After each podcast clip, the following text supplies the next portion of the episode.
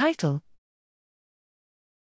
Zika virus looming epidemic in Pakistan, seroprevalence findings by plaque reduction neutralization test in the Sindh region of Pakistan.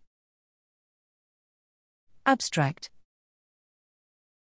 Background Zika virus, ZIKV, has emerged as a cause of febrile illness in children and adults globally. West Asian and Middle Eastern countries have not yet experienced the widespread emergence of ZIKV. In Pakistan, detection of ZIKV antibodies have been reported. However, the validity of this data is questionable given the current understanding of flaviviral antigenic cross reactivity.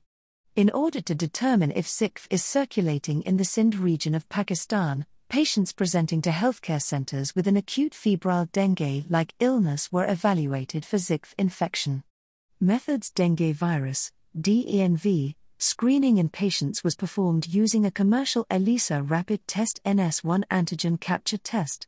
All DENV negative samples were tested for Zika virus using a commercial IM capture ELISA kit.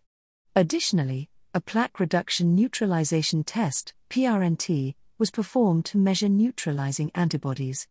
Singleplex, two step real time PCR using general primers and probes was performed for the detection of Zika virus nucleic acid.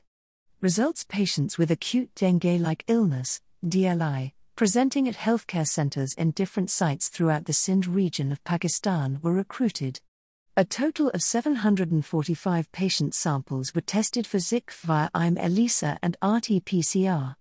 37 samples, 4.9%, tested positive for ZIKV IM without any cross reactivity to other flaviviruses tested simultaneously. These were considered as presumptive positive for ZIKV. Selected presumptive positive samples, N equals 20, were confirmed using PRNT 50 using Vera cells. All 20 samples showed ZIKV neutralization at PRNT 50.